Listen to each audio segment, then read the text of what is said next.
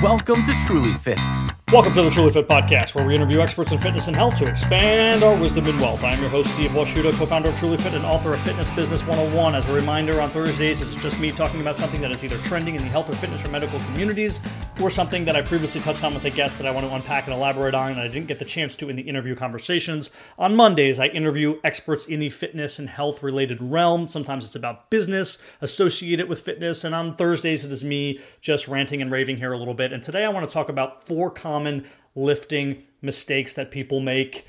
And I want to talk more about the general population, but of course, really this is such a vague generality of mistakes that we all make this, and I probably make these from time to time too. And it's just a reminder about if our goals are general, like I want to increase a little bit of my strength and my power. I want to look better. I have hypertrophy goals. I want to advance my body composition, or I want to put on muscle, which is, 80% of the...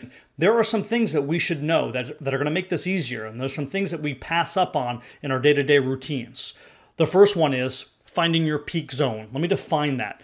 At some point in your workout, you are going to be the absolute strongest for that given exercise and those given muscles that are being used. For some people, they believe, and I think this is almost never the case, that it's immediately in your workout. So let's pick out an exercise, for example. Let's go to shoulder press.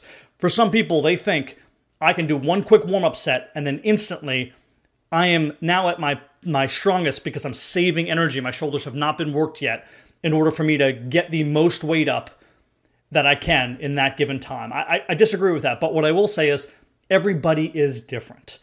If you are doing shoulder presses, and let's say the most you can get 3 reps of shoulder presses out are 65-pound dumbbells. When are you going to be able to do that? How many warm-up sets do you need leading into that? How many total reps do you need leading into that? How much time? Should it be the first exercise you do? Do you need to warm up cardiovascularly wise? So you need to go on the treadmill before you do this? Or is it just that you're priming the muscles, like your shoulders beforehand and your triceps and your upper pecs, rather than actually just getting your whole body warm beforehand? These are the questions you have to ask yourself. How do I find my peak zone when I'm going about this? And there's no real way to do this except to tinker with it and to go through the process. It's all going to be guessing until you actually feel it out. So for me, let's stick with shoulder presses.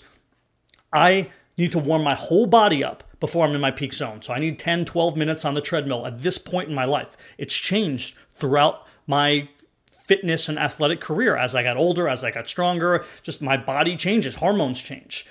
But I need about 10, 12 minutes warming up in general. Then I need to do dynamic stretches. And then I probably need somewhere in the ballpark of 20 to 30 light repetitions priming that muscle before I'm in my peak zone to start lifting in the heavier weights with the lower repetition ranges. Now that's going to change. And you have to fiddle with it as a personal trainer working with clients. And you as a general population, you're going to have to mess with different routines to find, where am I at my best? Am I at my best right away, early on into my workout? Do I need to maybe be on my second set of exercises? Do I need that 10-minute warm-up, or does that 10, 12-minute warm-up actually wear me out? Everybody is different. You can use numbers, of course, to track this, but I'm not a big fan of that because even from a day-to-day perspective, it's going to be different. So it's really hard to just say, hey, I'm going to look at my watch and look at my heart rate and look how many calories I burned and look at all these different sleep patterns and see when exactly I'm the best. I think you ultimately have to feel it out. There's too many variables. You're not going to be able to track everything with numbers. But finding your peak zone is important when your goal is to advance body composition and look better and be stronger and more powerful and have hypertrophy. You want to make sure that you're able to push those repetitions lower and the weight heavier. And when can you do that? When are you the most able to do that in your workout? The second mistake that I see of the four most common lifting mistakes that people make is arbitrary rep ranges. Why are we just picking out random rep ranges? Why do we just say, we'll just do 15, 12, 8, and 4? Sometimes you have to pick one rep range and stick with it. That's what it seems like in your brain, right? Oh, I picked this rep range out, I'm going to stick with it. The problem is, we know from the scientific perspective, your muscles and your body and that sort of like efferent neurons firing and that mind-muscle connection, you're more likely to give out in that last repetition because you said, my goal is to do 4. as opposed to if you said, my goal was to do 5, then you might have been able to get that extra repetition, which is going to challenge your muscles more. So yes, you should have a spotter to make sure you can do that, but we need to stop always picking out these arbitrary rep ranges. And sometimes you just have to push past and say, I'm going to do as many as I can do on this set. Have a spotter and say, I don't know, I'm going to push it out. Now it's different. Like I said, let's go back to number 1, finding your peak zone. If you're at an exercise where you're saying, hey, this exercise isn't as important to me as the second or third exercise that I'm going to be doing. So let's stick to shoulders. Maybe you do dumbbell shoulder press first, and then maybe you do some sort of incline overhead press with a barbell afterwards. And you're like, that's the more important exercise for me. So the sit down military press with the barbell. So because of that, I don't want to push all out. I don't want to do as many reps as I can. I'm going to have a rep range and I'm not going to push past it. But at some point, we have to push our bodies to get stronger, right? To tear those muscles down, to let them grow back up. And we have to get past whatever goals that we already had for rep ranges. So you have to take those arbitrary rep ranges out. And also, it's okay to have rep ranges, but ask yourself why. Why is this my rep range? Is 15, 12, 8, 4 better than 20, 12? Exactly, am I doing this? Ask yourself that, or ask your personal trainer that, or you as a personal trainer, ask yourself that for your client's sake. What exactly are the goals? Why am I using these rep ranges? They can't just be arbitrary all the time. Tempo. Tempo is the third most common lifting mistake I see people make. Most people have one tempo. It's 1 second up, 1 second down. They don't hold isometrically. For those who don't know, when I press forward, the positive motion, or when I hold it at the top, or when I let it go, those have scientific names, okay? We call that positive motion pushing forward or pushing up or pulling towards us, whatever that major part of that first motion is, the concentric motion.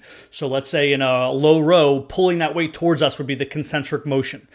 In a military press, which we've been using as the example here, pushing that weight up would be the concentric or positive motion. The eccentric motion, or the negative motion as some call it, would be letting that weight down in the military press. When my arms are locked out, letting that weight down back to its original location. Holding it up at the top would be isometric. So there are different tempos that you can use. I can push it up in 1, I could hold it up there for 1 second, and then I could let it down in 2. That would be a 1-1-2. 1 second positive, 1 second hold, 2 seconds negative, or concentric, isometric, eccentric.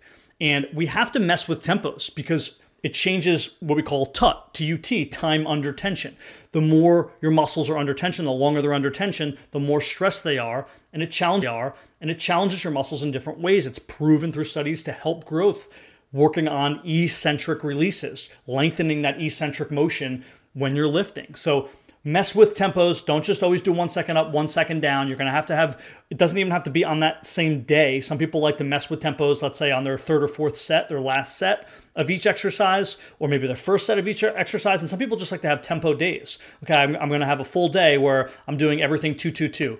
2 seconds up, 2 second isometric, 2 seconds back, or 2-1-2, or 1-1-3, whatever it is. Messing with that is going to challenge your muscles and help you grow.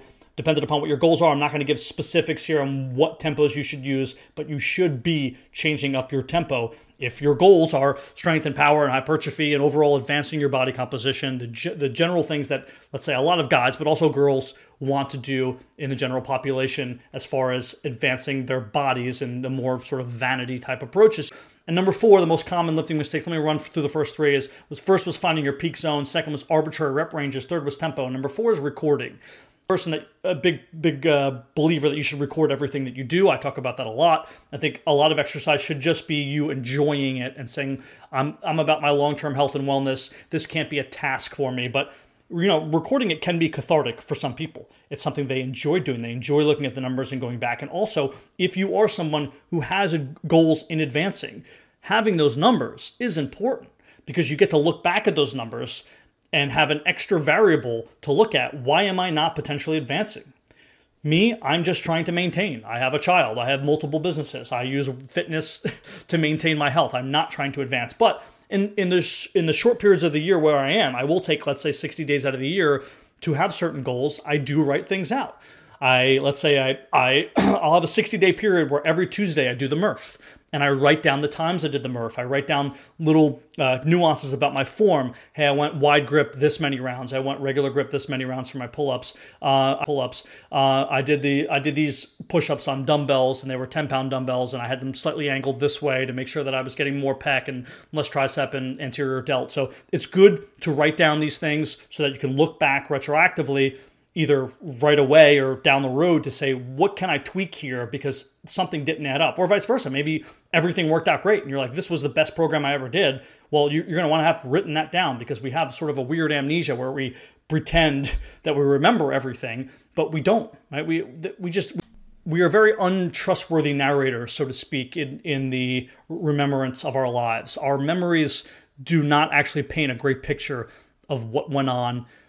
And there's a whole, psychology behind that. But I think what's interesting is being able to have that paper in front of you and first think about the numbers you did or the exercises you did, and then look in that book and see where you were wrong to remind yourself. That's a key and a clue.